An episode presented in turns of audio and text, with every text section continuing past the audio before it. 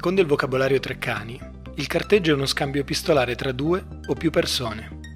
In seconda battuta, è l'insieme delle operazioni eseguite sulle carte nautiche per precisare la rotta.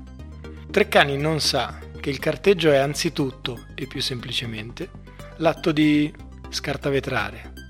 Carteggio, il nuovo podcast del circuito Open Pod.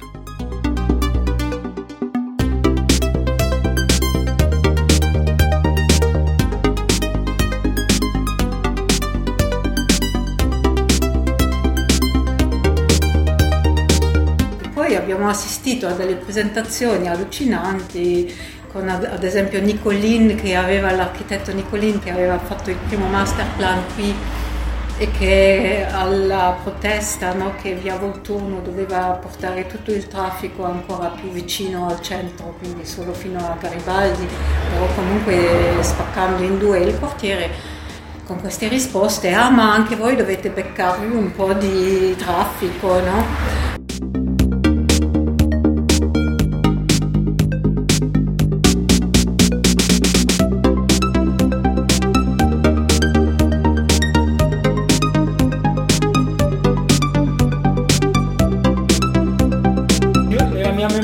Io che comunque non ho mai abitato all'isola, però sem- l'ho sempre frequentata politicamente tanto, mm-hmm.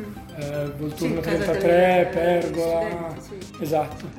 A un certo punto, quando torniamo qua, perché nasce Piano Terra, vuoi per gli studenti di Bert, vuoi per altri progetti che c'erano, vuoi per iniziative quindi, che fanno parte della storia controculturale dell'isola, tornava questo, questo refrain di Isola Art Center, però che è una storia che io non ho condiviso, se non appunto partecipando, e siamo prima di questa stagione, un po' alla fase terminale, diciamo, del ciclo di opposizione alla, alla realizzazione di Garibaldi Portanova.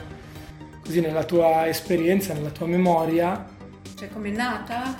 Anzitutto, anzitutto da dove nasci? Per me la fine, tra virgolette, la fine, cioè il punto d'approdo è Fight Specific, no? Sì.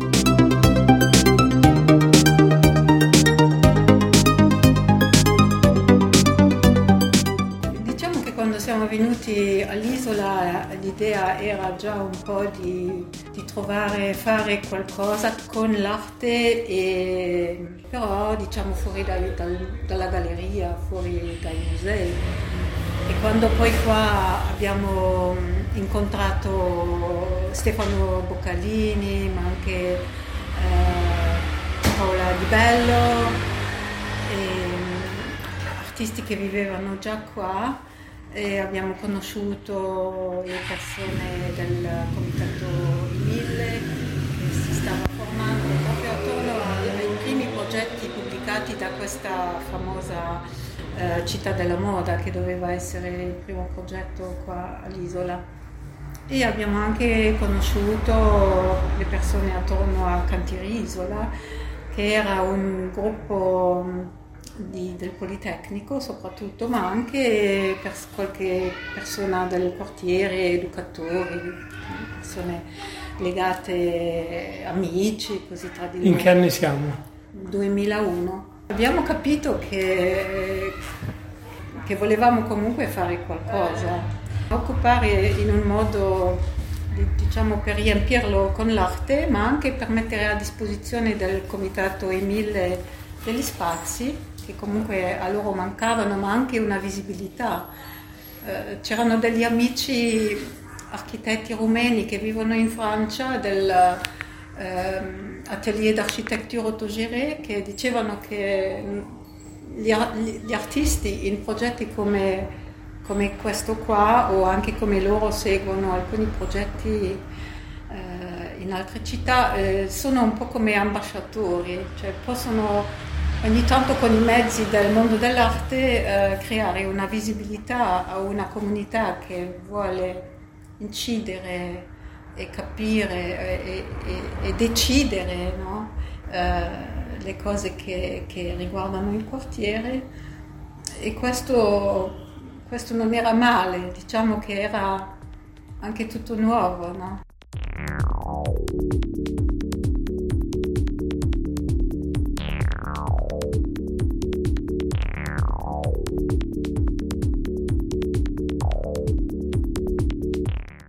Io mi ricordo Laura, Laura della libreria, che in un'intervista che le avevo fatto su come lei aveva conosciuto Isola Art Center e gli artisti, perché avevo fatto una serie di interviste anche ai figli di Africa che hanno sempre seguito i progetti.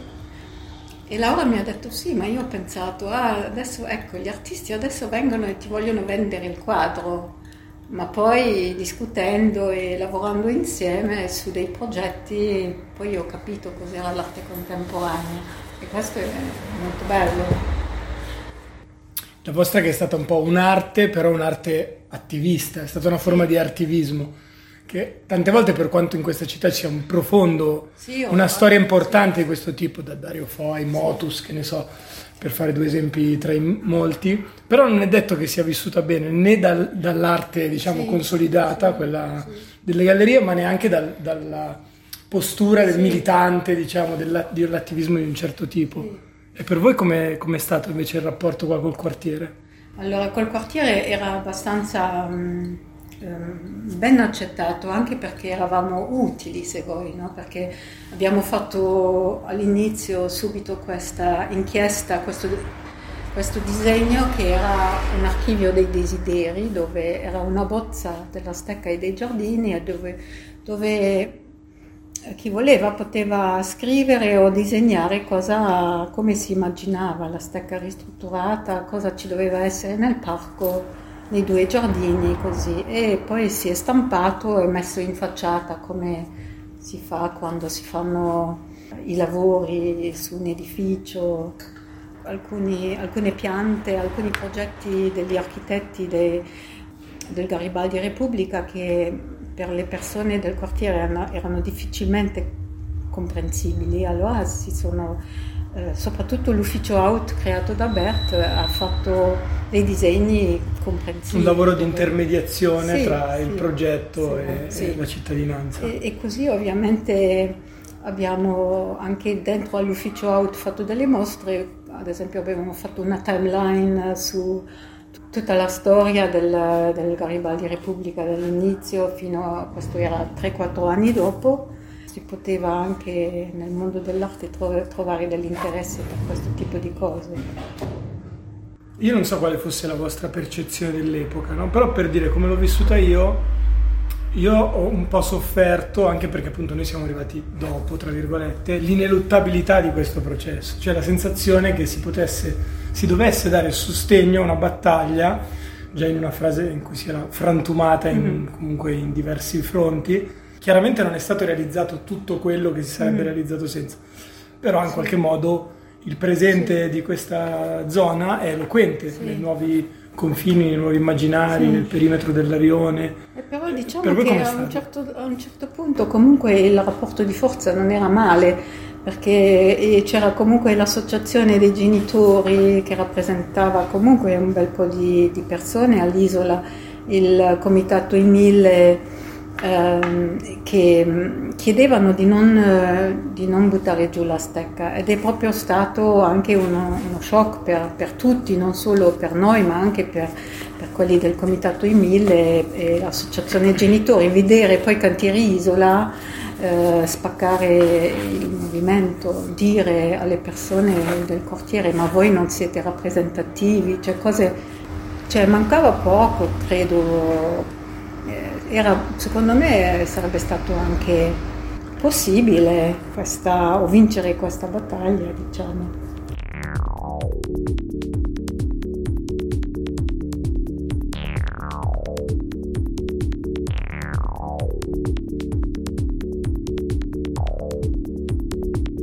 No, questa cosa della Y rovesciata su via Volturno che poi si biforcava in, su, sul parco e, una cosa che, che è stata, non è stata fatta, quindi per alcune piccole cose comunque ne valeva la pena. Una cosa che mi affascinava delle tante cose lette nel tempo, fatte o lette su Isola Art Center, è che al netto di quella spaccatura che poi insomma in qualche misura precipita nel punto di non ritorno poi della demolizione della Stecca eccetera, l'ultima Stecca del, del Tecnomasio Brown Bogheri, è che però all'ombra di quella battaglia territoriale, in qualche misura per me, quando frequentavo invece la stecca da, per le birre, il concerto jazz, sì. il laboratorio, la serata, eccetera, Isola del Santarino vivevo un po' anche come un porto, però, cioè un luogo che teneva il punto sulla questione territoriale, ma da cui potevano passare personaggi, iniziative, e quindi era anche un luogo di accoglienza in un quartiere che, al netto della retorica sulle botteghe, gli ultimi artigiani, insomma, sì. tutti questi discorsi anche in parte un po' consumati, eh, invece rappresentava uno spazio, diciamo, di accoglienza o sì. di ospitalità o di, insomma, metteva a disposizione la sua cassetta degli attrezzi, con era, una capacità di guardare anche fuori dai confini sì, nazionali. Era frequentato tantissimo da, da studenti di Brera e altri comunque giovani artisti, perché bisogna anche dire che alla Stecca non abbiamo fatto soltanto questa opposizione, no? Però abbiamo veramente creato un centro per l'arte sperimentale che a Milano non esisteva e che tuttora manca. E questa mancanza l'avevano, la sentivano tutti, da, anche Miuccia Prada diceva: ma voi fate le cose che io non potrei mai fare. Quindi, eh, in una città come Milano manca, manca tutt'oggi, eh, e questo anche l'invito, abbiamo invitato gli amici, artisti eh, già conosciuti, i giovani artisti hanno aiutato da creare una mostra, hanno anche continuato a lavorare in gruppo, ad esempio, una cosa che qui a Milano in questi anni era molto raro, perché gli artisti erano molto in concorrenza tra di loro, perché eh, con, con questa mancanza proprio di spazi eh, istituzionali eh, rimanevano le gallerie private, e quindi gli artisti sì, erano che sono ostili a un'espressione collettiva. Sì. Il lavoro era poi anche guardato tantissimo dall'estero. In questi anni eravamo, avevamo messo Milano anche un punto sulla mappa del, degli eventi artistici, ed era un bellissimo lavoro, molto, molto, molto vivo, una bella atmosfera. Chiaramente oggi, pensando a quella che qualcuno definirebbe la legacy, cioè l'eredità di quell'esperienza, con le dovute, con i dovuti distinguo generazionali, mi viene in mente che certamente quel comitato dei lavoratori dello spettacolo che si è evoluto, che ha mutato forma in Macao, un'esperienza che qualcosa riprende di quelle, no? In cui sì. si possono visualizzare delle continuità. Però invece Milano non è cambiata tanto da quegli anni. Se pensi a tutte le promesse fatte, anche alle risposte istituzionali, anche agli spazi sociali, mi viene in mente... Sì. In, in disordine le officine Ansaldo, la fabbrica del vapore per andare al primo esperimento, e poi insomma tutte le altre operazioni sì. anche un po' di maquillage successive sì. Però fondamentalmente la città istituzionale non si è reinventata da questo punto di vista. Sono, c'è stata una bulimia di produzione di eh, fondazioni che hanno aperto centri culturali, da Prada che citavi all'Hangar Bicocca. Però poi fondamentalmente per chi per esempio esce dalle accademie o comunque ha un percorso individuale di carattere creativo artistico, non è che esistano degli spazi a disposizione o delle opportunità a disposizione che non siano irregimentate dentro la dimensione corso, evento, no, eh, infatti, performance. Forse allora ce n'erano di più, c'era via, via Farini. Ah, dice peggiorata? Sì, forse anche peggiorato, perché anche la fabbrica del vapore con i bandi distrugge un po' progetti che, che non possono stare in, queste, in questo tipo di, di, di, di contratto, no? Col bando rinnovabile ogni due o tre anni, così, che hanno bisogno di, di, di respirare, di fare lavori a lungo termine che, che magari non, non rendono. Tutte queste cose oggi appena sopravvivono. Se sopravvivono. Quando tu pensi a, di tutte le cose che avete fatto, un'iniziativa che magari non è la più importante, ma che ti è rimasta nel cuore, no? Cioè che per te è un po' la tua cartolina, la tua, il ricordo più, più forte che hai dell'esperienza con Isola Art Center.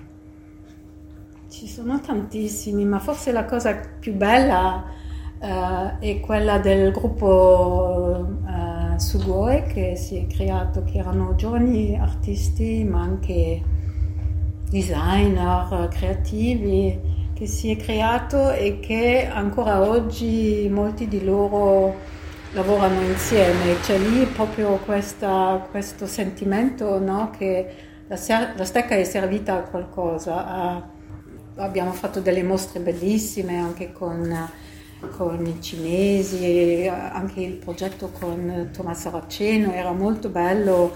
Io non ci credevo neanche tanto quando Tomás ha detto voglio fare la mongolfiera solare più grande del mondo, ma lui ancora oggi porta il progetto in giro per il mondo e alcuni di questi giovani artisti ancora lo seguono. Mi capita di dover parlare del diritto alla città, no? Di Lefebvre, scritto nel sessantasette ma pubblicato all'indomani del Maggio francese.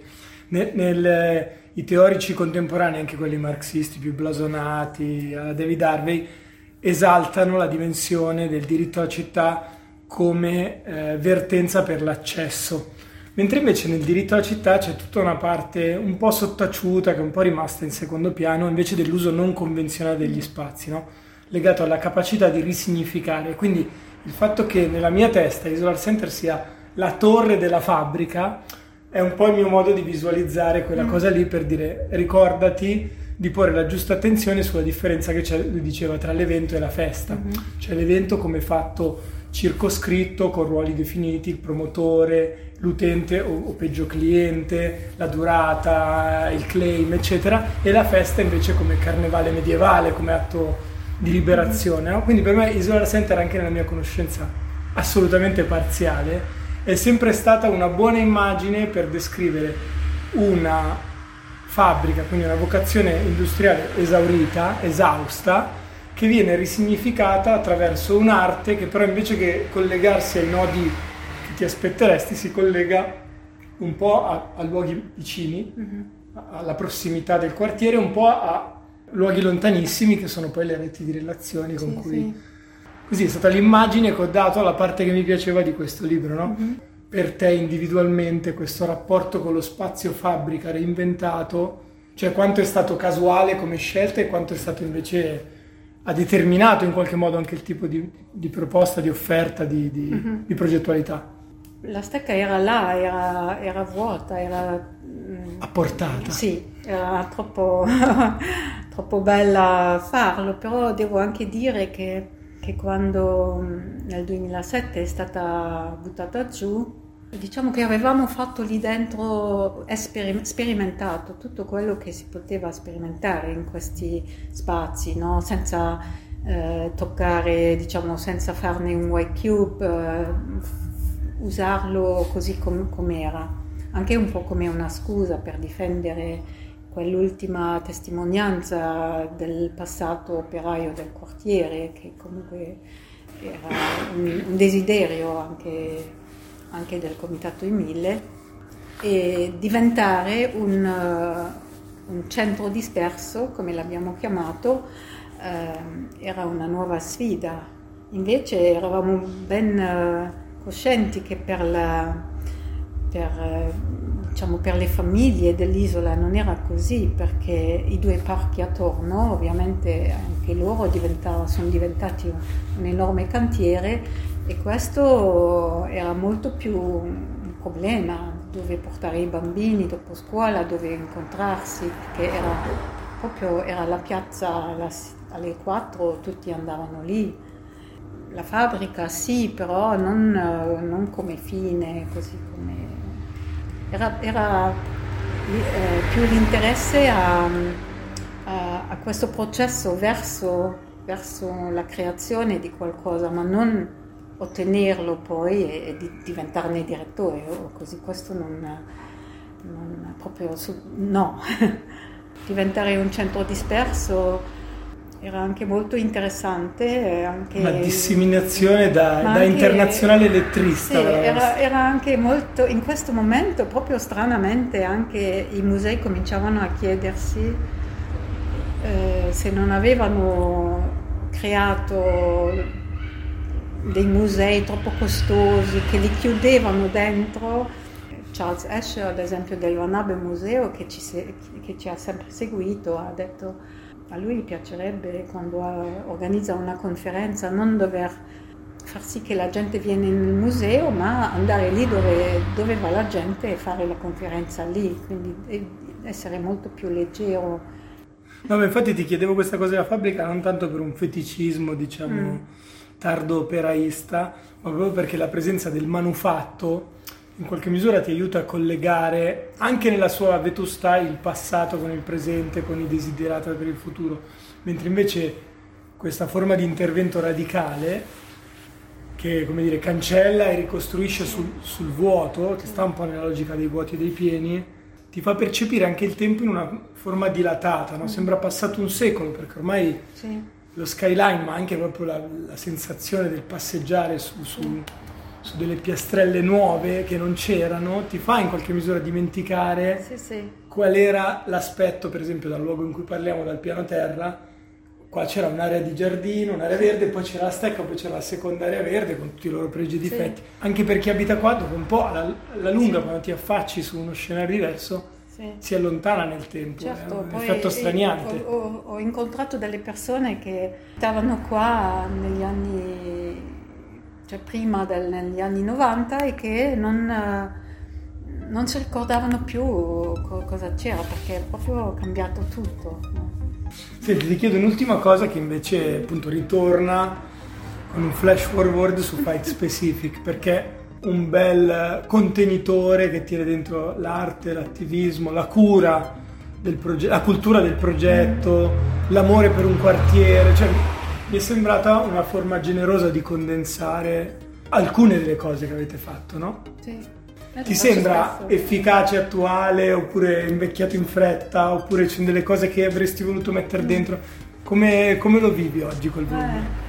Cioè, lo apro sempre ancora con piacere, penso che hai invecchiato bene, anche se non è ancora vecchissimo. E poi, e poi ancora due giorni fa un architetto spagnolo mi ha mandato una mail. In continuazione ci sono studenti, comunque persone che lavorano con questo libro. E l'interesse adesso, per il momento, eh, arriva molto anche dall'estero. Di mandare la coppia inglese, così che prima, adesso abbiamo esaurito le coppie italiane e pens- pensiamo anche di ristamparlo, ma penso che finché un libro è così ancora richiesto, cioè posso dire tranquillamente che, che è ancora attuale. Poi vediamo col tempo come continua.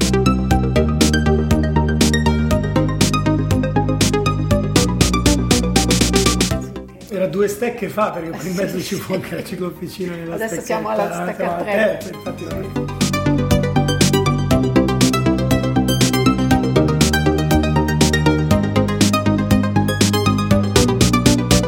Potete trovare carteggio e un po' di altre cose sul sito internet amonte punto noblogs punto org.